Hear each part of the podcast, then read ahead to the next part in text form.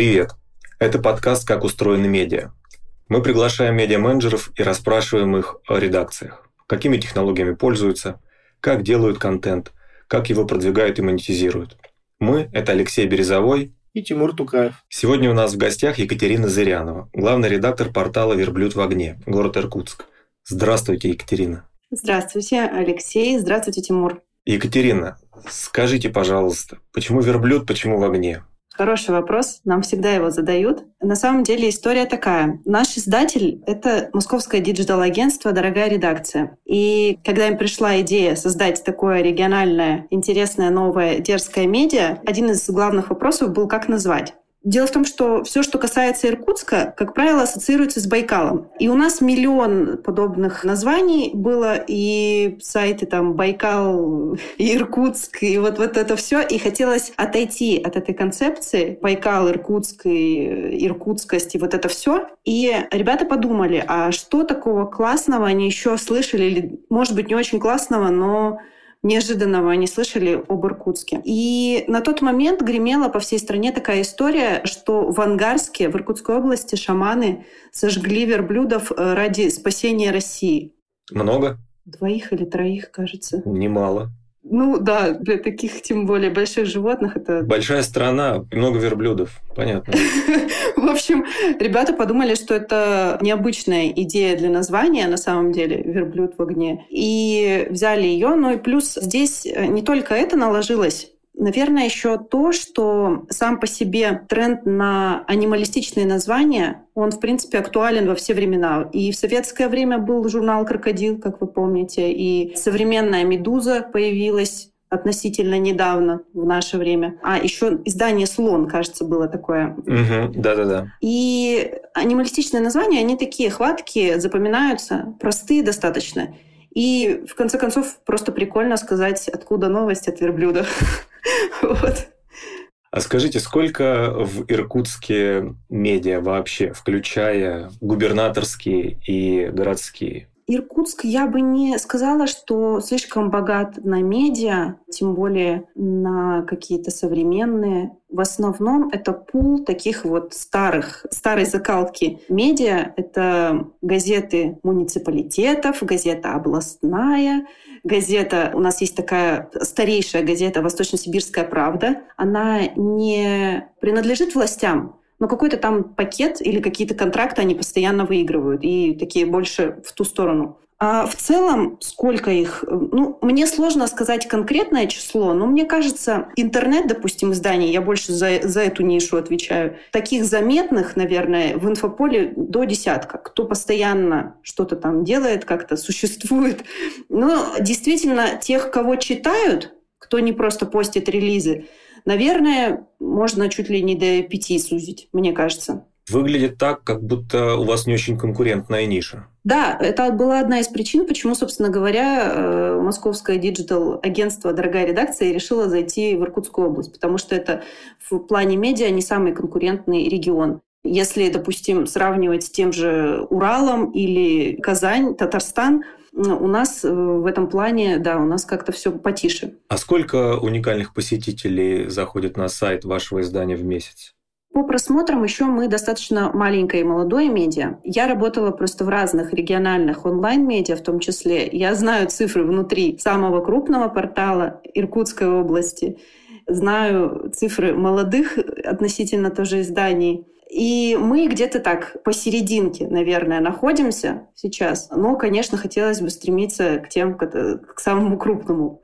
Но мы сейчас объективно понимаем, что ему там 12 лет, и он набрал основную аудиторию миллионную, чуть ли не миллионную. То есть у него там порядка 600 тысяч уников в месяц, по-моему, или миллион. В общем, большие цифры.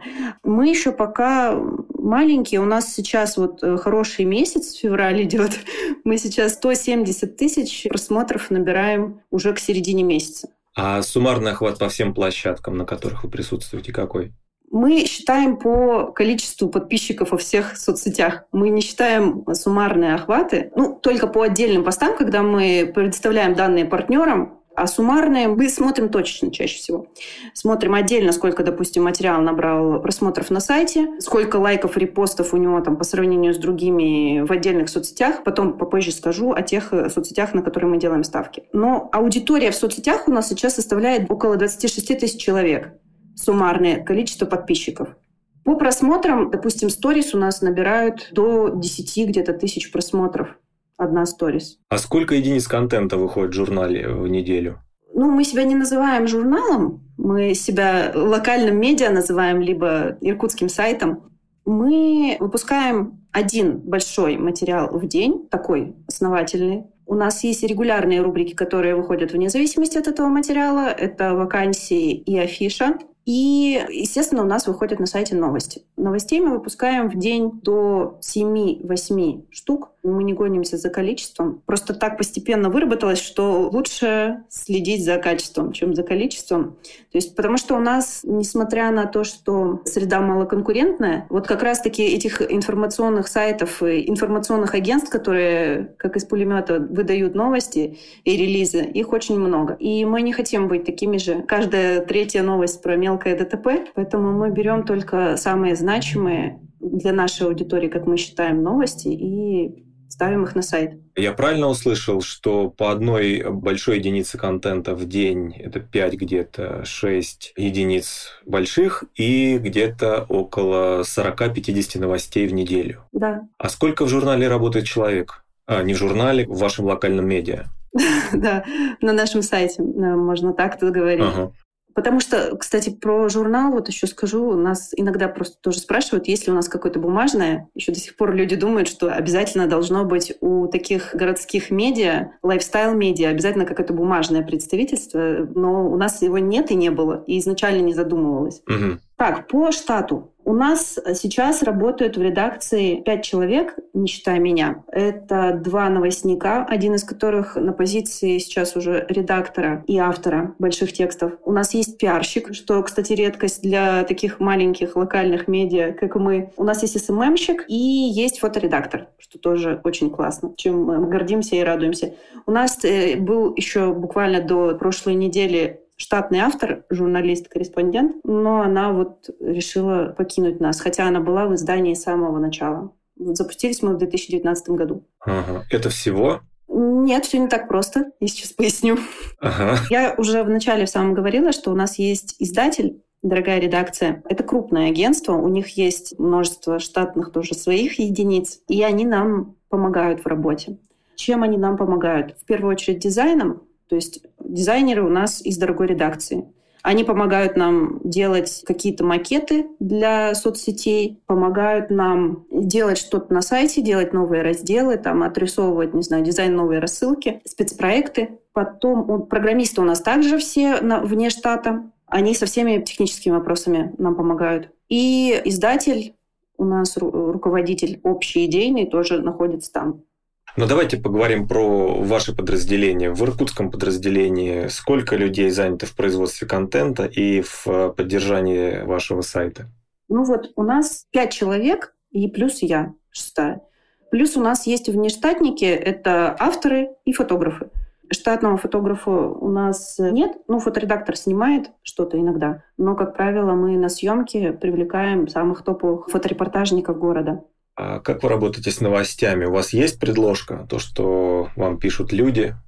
Да, да, да, мы активно прислушиваемся к нашим читателям, когда они нам что-то предлагают. Обычно они могут это сделать через комментарии в Телеграме к новостям, могут написать нам на почту, либо в одной из соцсетей, например, там во ВКонтакте. Угу, хорошо, спасибо. Я правильно понял, что вы сами из Иркутска и там живете? Да, я из Иркутска, и я здесь живу. Я, кстати, да, вот это стоит, наверное, отдельно сказать. Изначально у Верблюда были главные редакторы все в Москве. Даже в самой концепции медиа, когда оно задумывалось, предполагалось, что шеф-редактор будет из Москвы руководить изданием. Но постепенно пришли к такой идее, что все-таки лучше локальный шеф-редактор, главный редактор, потому что он больше погружен в местную повестку, больше понимает какую-то атмосферу города, не знаю, вот что-то такое чувствует. Хотя у нас достаточно успешно проработал почти полтора или два года редактор Камиль Асадулин, Он раньше возглавлял издание «Инде» в Казани, достаточно известное. И нами он руководил из Москвы. На тот момент я была его заместителем. Собственно, пришла в редакцию на эту позицию. И это был такой интересный опыт, но впоследствии он признался, что все равно это достаточно сложно, потому что ты физически за 5000 километров находишься, а понимать тебе нужно процессы, которые происходят э, в далеком-далеком городе, в котором ты был всего лишь один раз в жизни. И это сложно. Это сложно. В связи с этим вопрос, ну, достаточно давно меня интересует. Вы, получается, работаете в региональном издании, достаточно известном в медийной тусовке, но не было желания, например, перейти куда-то в бренд-медиа, там, Тиньков, не знаю, еще что-то такое. Кажется, со стороны, по крайней мере, да, что там вроде бы и зарплаты повыше, и с другой стороны, кажется, что там и скилл пониже, да, на, ну, на позициях. То есть работать, ну, скажем так, в более социальной сфере, прям в настоящих медиа, Кажется, что это более сложная задача, больше профессионализма требуется. Вот не было соблазна перейти вот в какие-то такие структуры? Ну, честно скажу, был и бывает. я, я об этом думаю, что, возможно, куда-то дальше моя карьера будет развиваться в более узкие ниши какие-то. Потому что от социалки, знаете, от нее все равно так или иначе устаешь или там от какого-то постоянного новостного потока. А в региональном подобном медиа, в городском, в потоке и в повестке нужно быть всегда. Да, думала, но в плане финансовом, спасибо большое нашему издателю и нашему инвестору, нас э, не обижают. Мы достойно существующие региональные медиа. Я могу сказать, что у нас гонорары по рынку, по региону, пожалуй, самые высокие. И если у нас там до сих пор среди других местных СМИ нормально платить там тысячу рублей или там полторы тысячи рублей за текст полноценный, то мы уже такое себе позволить не можем. Мы уже понимаем, что это не деньги за работу журналиста. А сколько у вас платят за текст? Зависит от автора, от темы, от сложности, конечно же. Но в отдельных текстах там до пяти тысяч у нас доходило достаточно часто. Спасибо. А вообще у меня еще один вопрос, связанный с региональными медиа, да. Раньше у нас традиционно правили баун, да, федеральные СМИ, федеральные медиа гремели, да, там коммерсанты разные и так далее. А сейчас все больше и больше появляется таких независимых локальных региональных медиа, которые вдруг почему-то становятся известны по всей стране, да. Как вообще, вот по-вашему, как такая тенденция сложилась, откуда она пошла и куда это все нас приведет? То есть тоже и ИНД, да, там бумага питерская и так далее, и так далее. Да, это действительно такой ощутимый тренд, и много о нем говорят и на региональном уровне, и на федеральном, и не только, причем медиа каких-то таких серьезных, имеющих свой сайт, зарегистрированных как СМИ, но и каких-то там даже Телеграм. Я вот не помню точно, допустим, 7 на 7 у него есть свой сайт или нет. Это межрегиональная медиа, скажем так, которая тоже задает повестку у нас так или иначе. Да, такой есть тренд. Откуда он взялся? Я думаю, что все немножечко устали от э, такой вертикали информационной. И во многом, может быть, есть какой-то информационный голод у самих федералов, что они уже немножко сами в себе варятся, и нужна какая-то, какой-то свежий приток воздуха. И вот эти вот региональные медиа, они стали тем самым свежим притоком воздуха. Вот у нас есть коллеги люди Байкала в нашем регионе, вы тоже наверняка про них слышали. Это новое классное медиа, они чуть-чуть попозже, чем мы появились. Они в таком формате работают ближе к таким делам, но при этом пишут вот чисто про наши местные темы, про наших местных героев. Это Иркутская область и Бурятия. Два больших региона, я думаю, что, возможно, в ближайшее там, какое-то время они даже дальше уже начнут двигаться, потому что уже на всех уровнях их заметили, все о них говорят, там они редколлегию брали и чего только не. И как бы здесь происходит такой взаимообмен. Они учатся у федералов, у крупных, у тех же самых там таких дел. Они не скрывают, что они первое время исключительно выпускали материалы под руководством федеральных коллег, то есть они там переписывали 20 раз тексты, формировали свой стиль вырастали из вот этой маленькой этой региональности, в плохом смысле региональности, потому что, ну, надо сказать, вот эти вот местные газеты, они еще до сих пор влияют на местных журналистов, стиль вот этих вот местных локальных старых газет. И вот э, ребята, команда людей Байкала, они сами вышли из такой газеты, той самой, кстати, Восточно-Сибирской правды, если я не ошибаюсь. И они вот захотели преодолеть вот эту региональность и выйти на федеральный уровень. Мне кажется, им, у них это получилось. И федералы у них берут каких-то героев истории, и они учатся сами у федералов. Это получается такая хорошая синергия, мне кажется.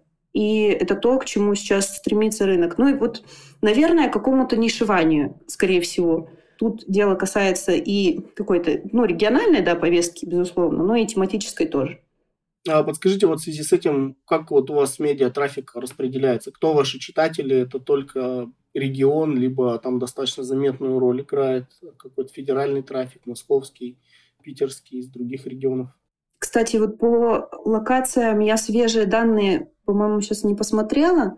Но да, у нас на самом деле какую-то часть, не скажу, что супер большую, но играет э, трафик из Москвы. Нас читают из Москвы, это, это действительно так. Там, не знаю, может быть, процентов 10, но он есть. Москва, Питер. То есть явно не только кураторы читают. Да, да, это люди совершенно разные, совершенно разные коллеги. Мне постоянно приходят какие-нибудь запросы. Вот недавно относительно русская служба BBC на меня выходила и просила помочь э, с поиском героев в области. То есть за нами следят, она знают, это нормально. Прикольно. Еще про аудиторию. Изначально, когда проект придумывался, целевая аудитория обозначалась как самая широкая потому что медийный рынок худенький у нас был в регионе, и казалось, что мы сейчас зайдем. Ну, меня тогда еще не было в проекте, я говорю, в принципе, с проект мы. И сейчас всех-всех заберем. Всех-всех. Такая амби... достаточно амбициозная цель была. Но впоследствии все равно ну, стало понятно, что, конечно, всех-всех забрать сложно. Тем более, когда есть такие мастодонты, там, 12 лет на рынке которые уже очень многих забрали. И, как ни странно, ну, у них действительно своя аудитория. И эта аудитория, она даже я бы не хотела бы на самом деле, чтобы большая часть ее пришла к нам. Там своя специфика, когда это совсем широкая аудитория. У нас сейчас примерно по 30% распределяются это молодые люди категория 18-24 и молодые люди 25-34. Такая самая активная, самая читающая аудитория молодая. Примерно 20% это люди до 44, категория 34-44. Ну и там остальная процентовка уже идет люди старшего поколения. То есть, да, мы такое молодое и дерзкое медиа, но тем не менее нас читают действительно разные люди, преимущественно молодые. По полу еще, наверное, стоит отметить. Мы заметили интересную особенность, что у нас на сайте чуть больше мужской аудитории, а вот в соцсетях особенно в Инстаграме. Ну, Инстаграм как-то так преимущественно, видимо, женская соцсеть, там, там у нас больше женщин. Интересно, а как трекаете аудиторию? Какие-то дополнительные исследования проводите? Может, какие-то портреты там составляете и так далее? Честно, вот стоит это в задачах. Я надеюсь до этого когда-нибудь добраться и провести отдельный анализ аудитории. Пока мы используем только стандартные инструменты, там, Яндекс Метрика, Google Аналитика, инструменты Инстаграма, которые он предоставляет аудитории. Вот так мы, собственно говоря, представляем. Ну и мы сами, конечно, мы работаем, мы получаем какую-то обратную связь, мы общаемся, в конце концов, с людьми, и в нашем информационном пузыре, в котором мы живем, наша редакция, а у нас молодая редакция, то есть у нас все э, до 30. Соответственно, все в нашем окружении так или иначе знают нас, читают, и теперь в последнее время даже слушают. У нас вот есть подкаст. Прикольно. А вот э, подскажите еще такой момент. Есть метрики разные, да? Какие для вас являются главными по соцсетям, по сайту? Может быть, по какой-то внутренней редакционной работе тоже что-то замеряете? На что ориентируетесь? Что, возможно, с вас спрашивает издатель, да, на что он обращает внимание? И как работаете над изменением метрик, если такие задачи встают? Ну, мы, безусловно, нам важно расти в просмотрах, не падать. Мы смотрим там статистику за год, и, допустим, вот я недавно делала годовой отчет в январе. Я смотрела в целом по просмотрам за год, и мы растем. В 2020 году на фоне пандемии, естественно, как и многие СМИ, мы сильно выросли. 2021 год для нас стал относительно хорошим. Мы в просмотрах подросли, в каких-то подросли, немножко в каких-то упали. Но в целом, в целом, конечно, мы подросли.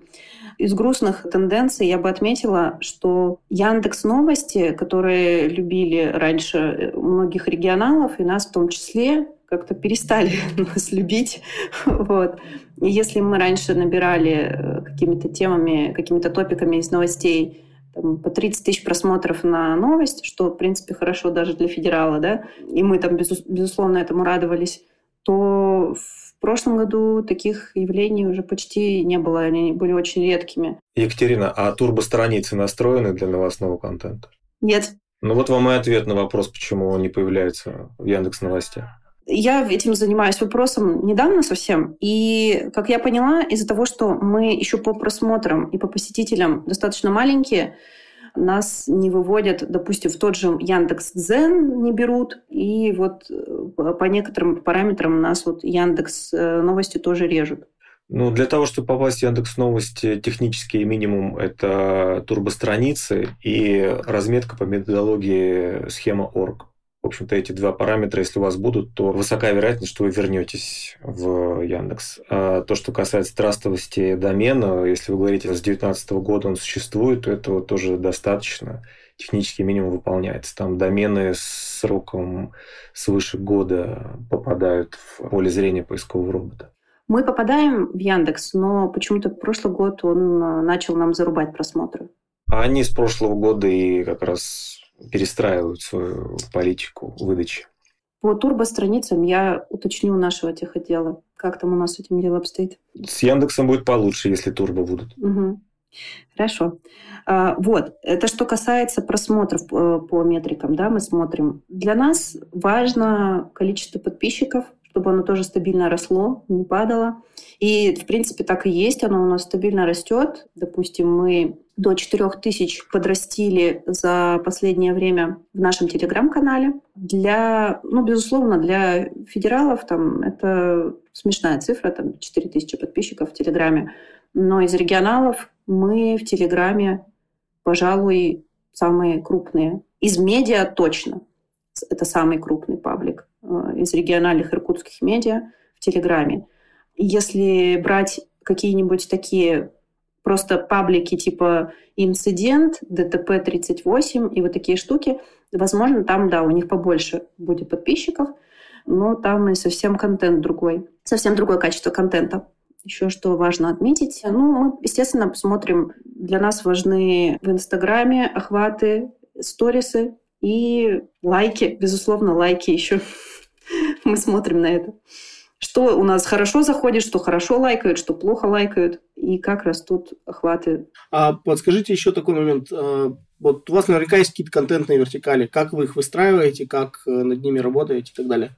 По контенту у нас есть определенные темы, на которые мы на которых мы выезжаем, скажем так, да, на что мы делаем ставку. В первую очередь это вопросы урбанистики, вопросы развития города. Для нас важно писать о том, как живет город, э, что в нем можно улучшить, что и так прекрасно, что бывает достаточно редко, но бывает. Пишем о культуре. Мы в, любой классный, молодежный, культурный движ вписываемся просто не, не глядя, как правило, потому что он не сказать, чтобы часто у нас происходит. Мы партнеримся со всеми культурными вот крупными фестивалями. Стрит-арт. Недавно у нас был фестиваль в городе. Мы выступали информационным партнером, делали оттуда материалы, писали о нем. Сейчас вот у нас будет книжный крупный фестиваль. Также будем делать серию материалов. Еще по темам, что для нас важно. Нужно сказать, что «Верблюд в огне» — это такое городское медиа, которое во многом ориентируется на медиа, которые были популярны вот, наверное, буквально недавно и, наверное, еще до сих пор. Это типа Village, вот такая городская повестка, афиша, то есть это тот самый лайфстайл, которого иногда вот все-таки хочется. Политика и социалка — это хорошо, но иногда хочется узнать и куда сходить покушать, и куда сходить, там, не знаю, на выходных, в какой театр. А у нас, кстати, сейчас в регионе нишу лайфстайла, пожалуй, не занимает никто. Был Village, региональная вкладка. И, собственно, я до верблюда работала там. И после моего ухода он так вот практически-практически сдулся. Вот сейчас он я, ничего не выпускает особо. Вот. Э, и, соответственно, для нас важно вот эту вот нишу лайфстайла тоже держать. Слушайте, Екатерина, а просто перечислите, какие контентные вертикали есть в вашем журнале? Так, если кратко, это город, еда, социалка, политика в меньшей степени, ну, культура, я уже сказала. Наверное, все. Вот это вот такие основные вещи. Ну, я вижу достаточно много рубрик, и давайте я прочитаю с сайта издания. Это «Искры», «Дайджест», «Работа», «Тренды», «Герои», «Афиша», «Практика», «Карточки», «Разборы», «Еда», «Здоровье», «Лучшее в Иркутске», «Сами пробовали», «Расследования» и «Тесты». Это довольно обширная рубрикация, и у меня вопрос, как вы выбираете приоритетные темы, направления, как вы наполняете эти рубрики? Они достаточно разнообразны, и, честно говоря, здесь работа не для шести человек, но, наверное, для 60, пожалуй, минимум. А на самом деле рубрикатор пора уже пере, переработать и переосмыслить, и это тоже среди моих задач стоит. Вот, это одна из полезных фич, которая происходит во время приглашения в подкаст «Как устроены медиа». Да, люди задумываются. Нет, это действительно, это действительно так. Рубрикатор давно пора переработать. Я какие-то рубрики устаревшие, когда пришла, мы ликвидировали. Парочку, которые мы решили, что уже точно делать не будем. Остальные я пока вот в процессе формирования э, вот этих вещей. На самом деле просто так получается, что тема, допустим, одна и та же какая-то городская, условно, вот там у нас сделали в городе новые парки, она может попасть и там в искры, и в герой. Если это материал про людей, которые принимали участие, например, в создании какого-то там классного парка, оно может пойти в героев. А если это чуть-чуть повернуть в ключ э, какой-то повестки, что вот-вот они сделали, да, и мы получили тут актуальные комментарии, что плохо сделали, там, все, и все это делается на горячую, это идет в искры. А искры вообще это про что? Искры – это у нас основной раздел, э, куда идет вся актуальная повестка, все то, э, на что мы оперативно реагируем, те же самые, там, допустим, парки новые там сделали – все, туда пошло. Я не знаю, произошла серия шутингов в России, мы взяли экспертные комментарии, отреагировали, поговорили с нашими местными какими-то учителями, экспертами, поставили все в искры. То есть это такая оперативная, э, скажем, тема. То есть это те искры, которые возникают от трения, да, как там кремень по труту, почему там, я не знаю, бьют, забыл, да, кресало по кремню, да. Да-да-да. И вот искры. Ага. Изначально у нас было больше политических тем, и задумывалась рубрика еще «Дым». Искра, дым, да. Ну, пламя не хватает. Да, что нет, нет дыма без огня. Так что, да, и вот предполагалось, что все политические, все, что вокруг, все, что в области каких-то рассуждений, аналитики и тому подобного, пойдет в дым. Но вот как-то политика у нас изначально вроде бы неплохо заходила, но потом немножечко ветер сменился, и как-то и вектор, в принципе, сменился. Политика отошла немножко у нас на второй план. Ага. Ну, давайте про политику чуть позже, а пока вот про производство контента мне интересно. У вас есть какие-то фишки именно в форматах? Вот в структуре, в подаче, в каких-то, может быть, там, хуках, э, call to action и так далее. Есть что-то такое, что вы могли бы назвать своим изобретением в плане контента? Хороший вопрос. Тут надо подумать. надо подумать. А, во многом что-то приходится, безусловно, изобретать самим. Что-то мы берем у коллег. Мы во многом, я не буду скрывать, допустим, в рубрике «Герои» мы ориентируемся на монологи Вилладжа, того же самого. Это во многом очень похоже получается. Но сейчас мы стараемся не борщить с монологами, делать все-таки такие материалы авторские, что ли. Либо это интервью в чистом виде, либо это какой-то авторский текст. По форматам. Мы тоже на старте взяли формат карточек. Карточки «Медузы». В принципе, это то, что она изобрела. Тоже их использовали в первое время в чистом виде.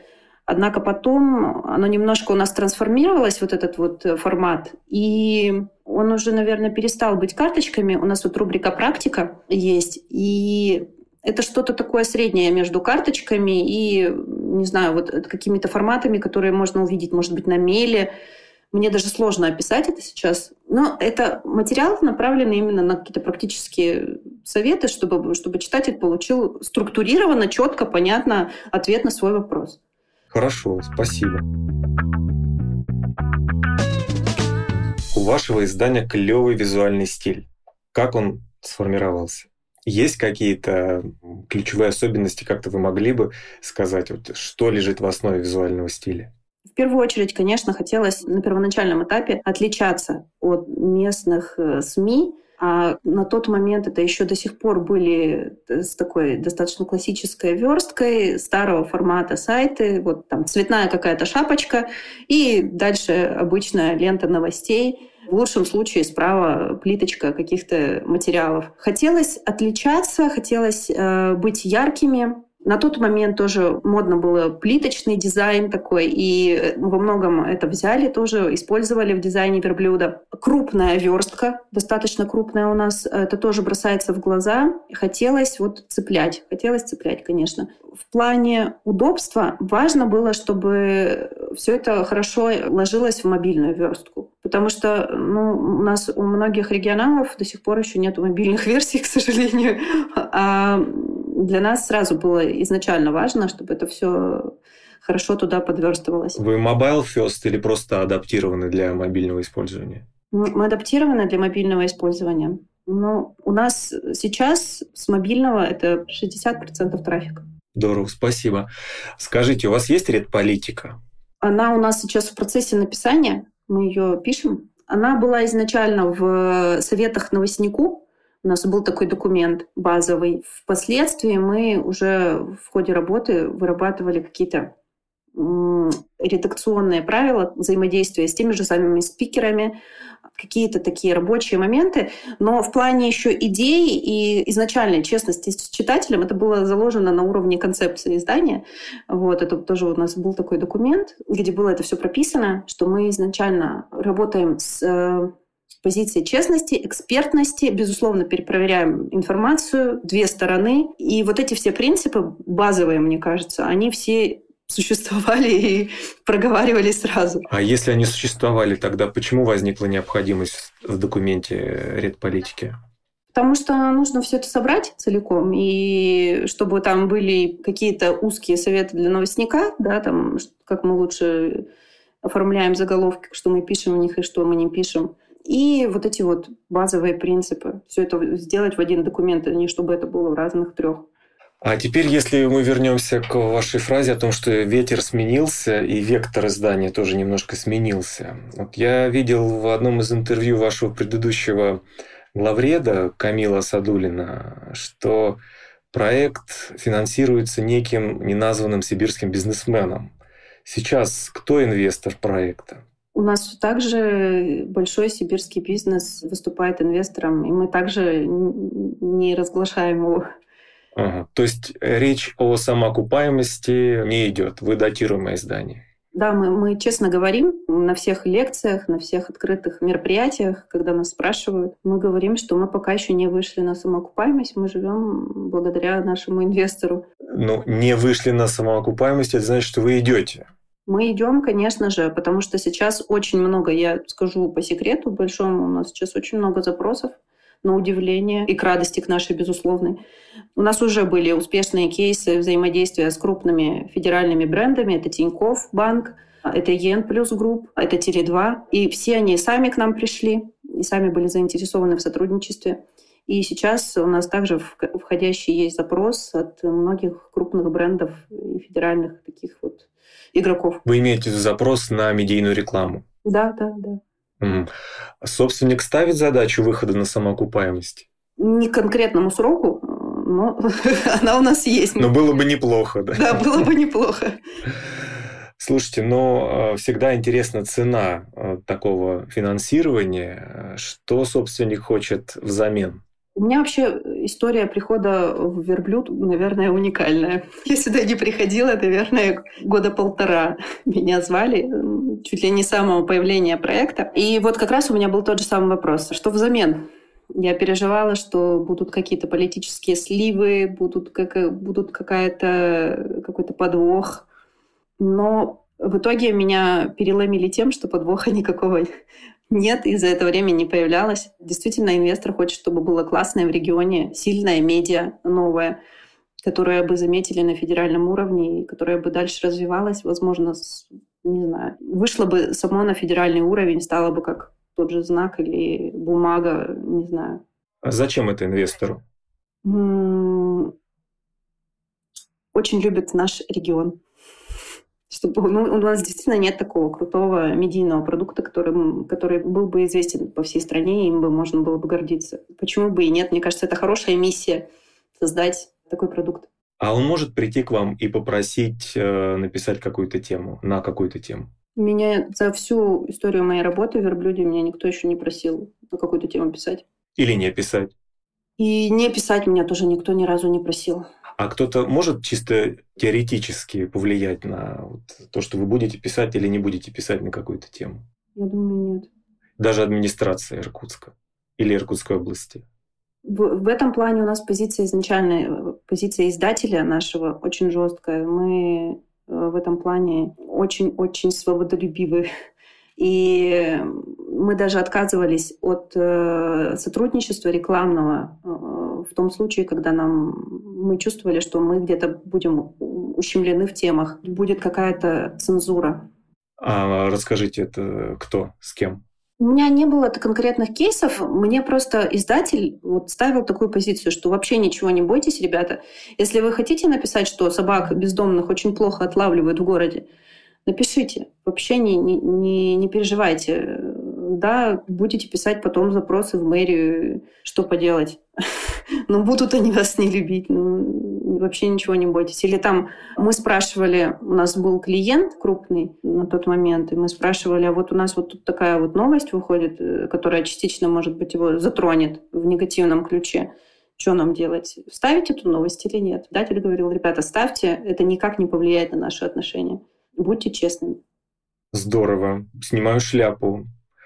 И в связи с этим у меня следующий вопрос. У вас достаточно откровенные расследования, и писать про бездомных собак – это одно, а писать про расследование бэкграунда мэра Иркутска Дмитрия Бердникова – это совсем другое. Скажите, пожалуйста, вот это расследование имело какие-нибудь последствия для вас, для вашего издателя, а может быть, для ваших журналистов? Ну, при мне нет. Я работаю с 2000, с начала 2020 года или середины в Верблюде на моей памяти нет. Вот это как раз к тому, что вектор издания поменялся. У нас просто в какой-то момент за один год сменилось четыре главных редактора. И была такая перетурбация, и, наверное, на тот момент издание немножко потеряло свое лицо и было непонятно, куда двигаться и о чем писать. И вот изначально вот этот вот заданный такой достаточно резкий, смелый вектор на политические расследования, он вот как-то ушел в этих во всех перетурбациях. Ну и плюс авторов сейчас в регионе фактически не стало, которые бы готовы были бы взяться за такую тему к сожалению. Ну, кстати, вопрос про авторов у меня тоже был. Я читал расследование значит, про человека, которого зовут Евгений Бакуров, да, из э, статьи он вырисовывается как человек, которых называют авторитетным бизнесменом. И, в общем-то, журналисты, расследователи подписаны собственными именами. И у меня вопрос, были для них какие-нибудь сигналы? И то, что с 2020 года, кажется, у вас нет ни одного расследования, не следствие ли это того, что вектор был взят слишком круто в сторону политики?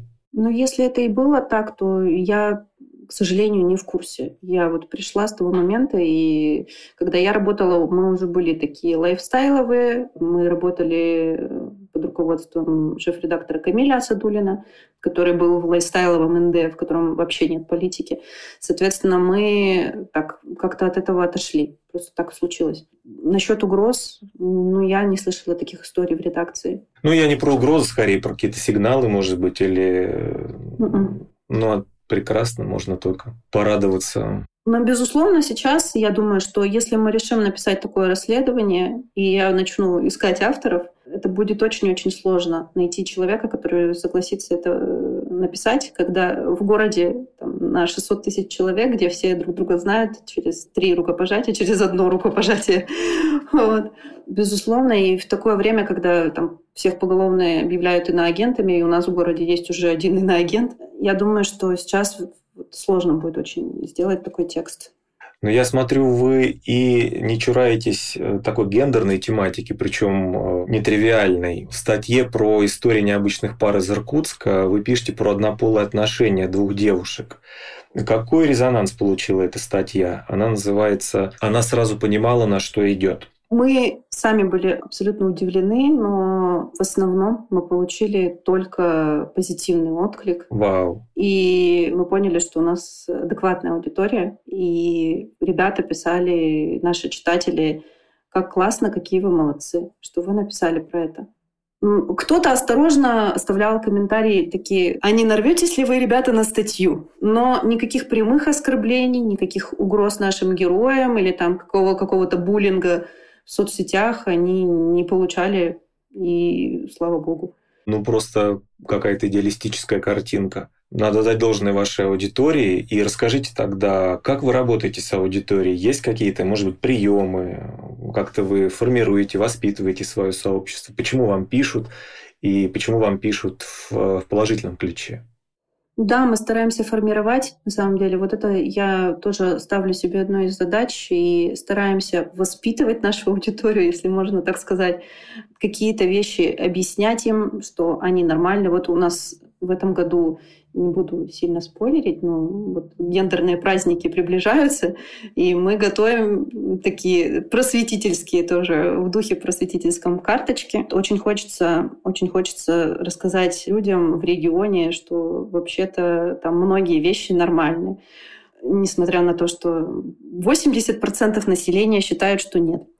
Э, в регионе, по крайней мере по ощущению. Угу. А какие-то механики вовлечения аудитории в общение с редакцией можете обозначить? Как у вас это устроено? Да, мы стараемся всегда напрямую отвечать в Телеграме. Вот это наша, наверное, самая активная такая аудитория, самая активно взаимодействующая, она вот именно там. В Инстаграме у нас просто позитивно настроенная, но не очень активная. То есть они там хлопают, радуются, говорят, как классно, здорово, молодцы, э, репостят что-то. Негатива там у нас на удивление нет. Хотя я вижу, что в других городских СМИ в Инстаграме есть какой-то там отклик, негатив и какая-то обратная связь. У нас вот такой вот Инстаграм позитивненькие. Телеграм у нас основной канал, где мы общаемся с нашей аудиторией напрямую, где они нам прямо говорят, ребята, вот здесь у вас неточность, вот здесь, пожалуйста, сразу же поправьте. У нас все, там, не знаю, галереи, там, театры, могут даже там чиновники сразу написать, «Э, ребята, вы там про нас вот это написали, вот тут неточность. Мы такие, окей, сейчас перепроверим, все хорошо. Все, мы на связи. И чиновники пишут. Да, у нас были прецеденты, да. У нас тут была недавно тема такая, кстати, тоже прогремевшая на всю страну. Заммэра на презентации концепции развития, по-моему, Иркутска Сколково, да, если я не ошибаюсь, это было Сколково, сказал, что, представляя, значит, бэкграунд Иркутска, что это такое вообще, что это за город, он сказ... упомянул декабристов и сказал, что а, они так любили Иркутск, прямо аж семьями приезжали. Он пошутил. Ну, замечательно. Да, он так пошутил, а, но, к сожалению, к сожалению, не все поняли, и все СМИ, естественно, об этом написали. Мы, конечно, поняли, что это была шутка, но не написать мы не могли просто об этом. Просто это было бы преступлением. Угу. Мы просто констатировали, что вот так вот он сказал. А уж кто там как понял, и наши читатели поняли это все по-разному. Угу. У нас был такой шквал комментариев, и в эти комментарии пришел, я даже знаю этого человека, это руководитель аппарата мэрии, угу. То ли бывший, то ли до сих пор он там. Угу. И вот как раз начал объяснять публике, что это была шутка, что вы не поняли, что посмотрите все. И там целая была дискуссия с руководителем аппарата мэрии, в общем, у, наш, у наших читателей. Ну, он не требовал удалить эту новость, он просто говорил, он заступался активно за заместителя мэра. А вообще, если говорить о платформах, с которыми вы работаете, и на каких вы еще присутствуете, и какие способы дистрибуции используете, и какие из площадок в соцсетях для вас являются значимыми для трафика на сайт, например. Да, вот, кстати, стоит отдельно сказать о каналах продвижения. Для нас важно делать уникальный контент для отдельных соцсетей. Мы не просто дублируем все слепо во все соцсетки. Безусловно, для большей части у нас посты дублируются, но для, допустим, Инстаграма и недавно мы завели ТикТок, мы делаем уникальный контент. Для того же Инстаграма мы делаем отдельно карточки. Мы можем переупаковывать какие-то форматы. Допустим, у нас там завалялась классная с прошлого года инструкция, где кататься на каких горках, и мы можем ее переупаковать в Инстаграм, сделать это свежим, обновить какую-то информацию и поставить. Что еще важно? ТикТок. Очень важно ТикТок, мне кажется, в последнее время. Важнейшей из всех платформ для нас является ТикТок. Да, да. У нас просто наверняка слышали в прошлом году, сказали, что ТикТок обогнал по посещаемости Google, даже поисковик Google, поэтому мы поняли, что нельзя оставить его без внимания. ТикТок мы завели в декабре прошлого года, совсем недавно, и за это время, я считаю, очень хорошо, кстати, развились. У нас сейчас э, суммарно там уже чуть ли не под миллион просмотров. Видео, которые залетают в рекомендации, набирают по четверть миллиона просмотров. Как вы с ТикТоком работаете? Давайте, это прям горячая тема, и многие медиа хотят туда выйти, и оказывается, что в Иркутске уже работают. Явно же это не потому, что вы ближе к китайцам, где его сделали. Вот, а у вас есть какие-то секретики. Наш секретик, мы изначально э, консультировались с нашим издателем, разговаривали, потому что они занимаются бренд-медиа и тоже развивают тиктоки для разных медиа. Мы узнавали, что делать, как нам лучше быть. И на удивление, советы изначальные, что нужно делать какой-то общепонятный контент, они не сработали. Мы сделали ставку сами несмотря на советы, на локальный контент, и он у нас выстрелил. Такой интересный кейс. К нам уже даже пришел клиент, который сказал, вы мне постоянно, я вас вообще не слышала ничего никогда, вы мне постоянно в реках в ТикТоке вылазите, вот вы кто такие вообще, и мы хотим у вас рекламу. И мы такие, вау, класс, здорово. Ну, это, это то, чего, да. чего мы хотели, да. Именно иркутский локальный контент у нас залетает лучше всего. Мы делаем какие-то там мемчики на локальную тему. Я не знаю, например, шутим над тем, что иркутяне очень любят бузы, это, это такие хинкали с дырочкой. Или, я не знаю, что они очень любят ездить на Байкал, и вот это всячески обыгрываем. Тест на иркутянина у нас, по-моему, залетел лучше всех. У нас было куча... Снимали под наш звук видео. Это, кстати, любит ТикТок. Когда вы делаете свой уникальный звук, и кто-то другой его берет и использует. Это вообще очень, очень хорошо работает. Суть в том, что мы сделали ролик, совершенно простой абсолютно. У нас СММщик вот не использует ничего, по-моему, кроме вот себя, камеры, и она даже особо никакого ни разу ни реквизита не использовала для роликов или еще что-то такое. Она сидела перед э, телефоном и загибала пальцы на слова, которые должен знать каждый иркутянин. Вот и все. И, соответственно, нужно было под этот звук там слова типа «виходка» или там «мультифора» или там еще что-то. Эм, нужно было снять вот это вот, как тренд залетело, и вот начали снимать. Знают они эти слова или не знают, и загибают или не загибают пальцы. То есть у вас за ТикТок отвечает один СММщик, которая и ведущая, и сама монтирует это все и так далее. Да.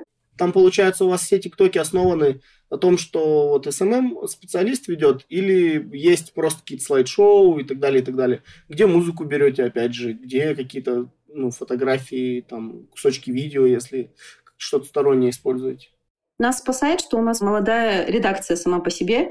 Они сами сидят в ТикТоке, они сами в курсе трендов, они видят, э, они вечером заходят в ТикТок после работы, видят, э, что чаще всего встречается в реках, какие звуки, какая музыка. Они думают все вместе периодически, потому что у нас на самом деле участвует в создании ТикТоков не только СММщик, она, конечно, больше всех делает, она больше всех дает идей, и приходит с ними, и у нее есть там определенный даже KPI по, ТикТоку. Но ребята, что меня радуют, и другие из редакции, новостные редакторы, пиарщик, они тоже предлагают идеи, они тоже какие-то придумывают штуки, давайте вот это сделаем, а давайте вот то. Это простой контент, мы не, слишком много не тратим на это ресурсы, и тем более бюджетов, у нас нет никаких отдельных под ТикТок пока что, пока нет такой необходимости. Это слайд-шоу, да, мы берем там фоточки, мы стараемся не красть, мы прекрасно понимаем все про авторские права, э, стараемся использовать либо свои архивные фотки, ну, либо там то, что мы уже использовали в материалах, то, что для нас снимали. И иногда какие-то вещи СММщица позволяет себе там с гугла дернуть какую-то картинку.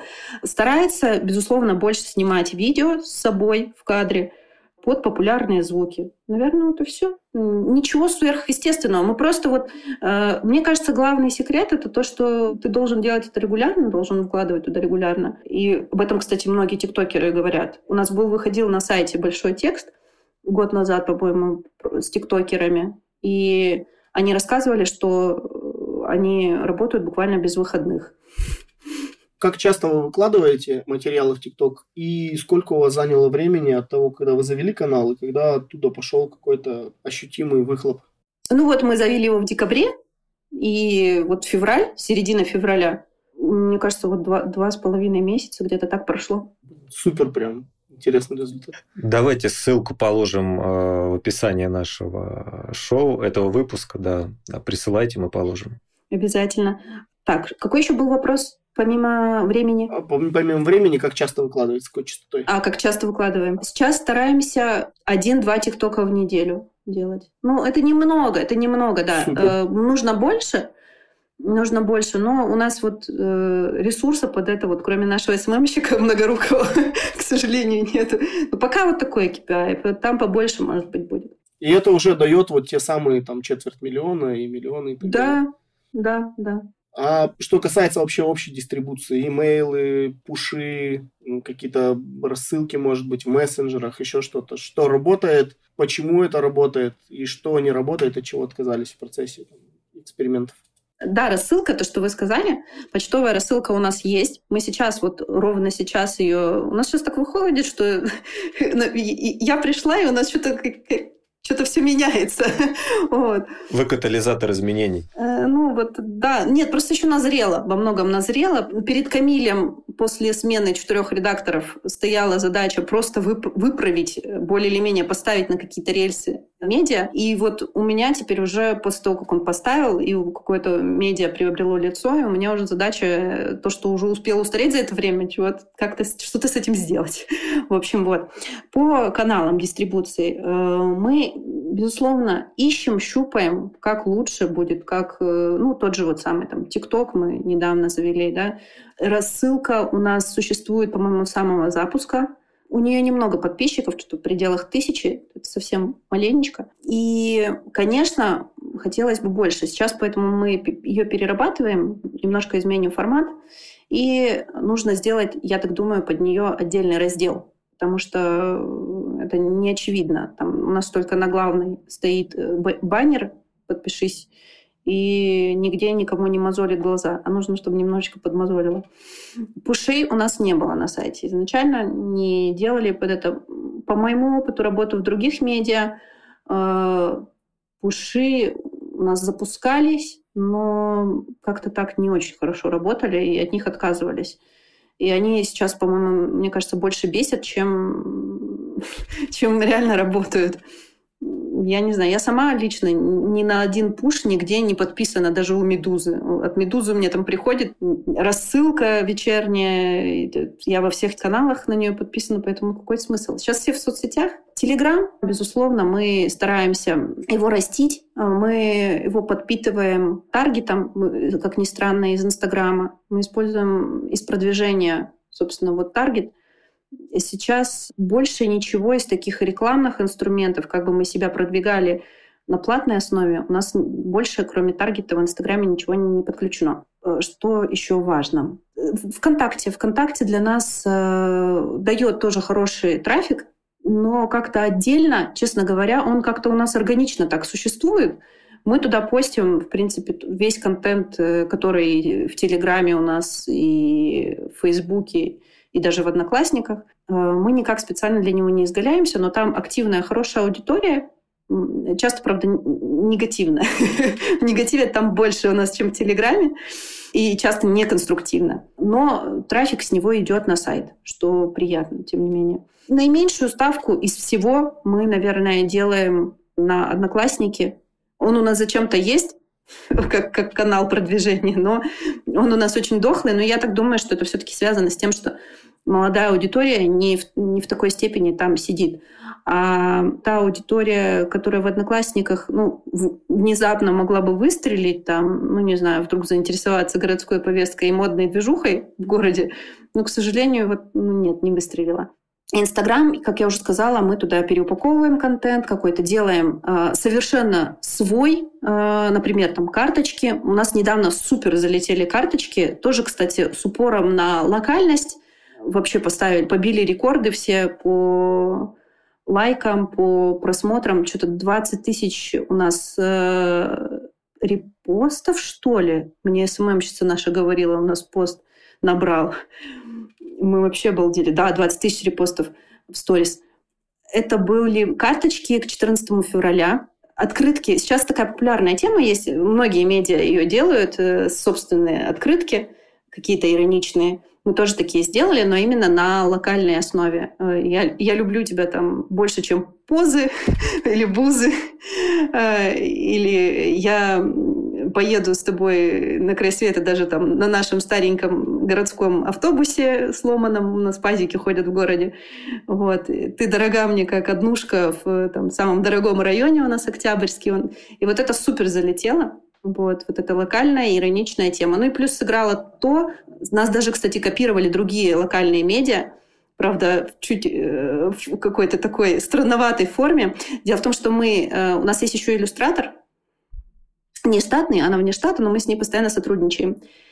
И иллюстратор нам сделала под это хорошо, классные карточки нарисовала. Прям супер. Тоже можно будет еще ссылку на наш Инстаграм приложить. Да, давайте, без проблем, конечно. Они всем очень понравились, они очень милые получились и действительно вот залетели. То есть это визуал плюс контент, плюс э, какая-то такая ирония приятная, добрая.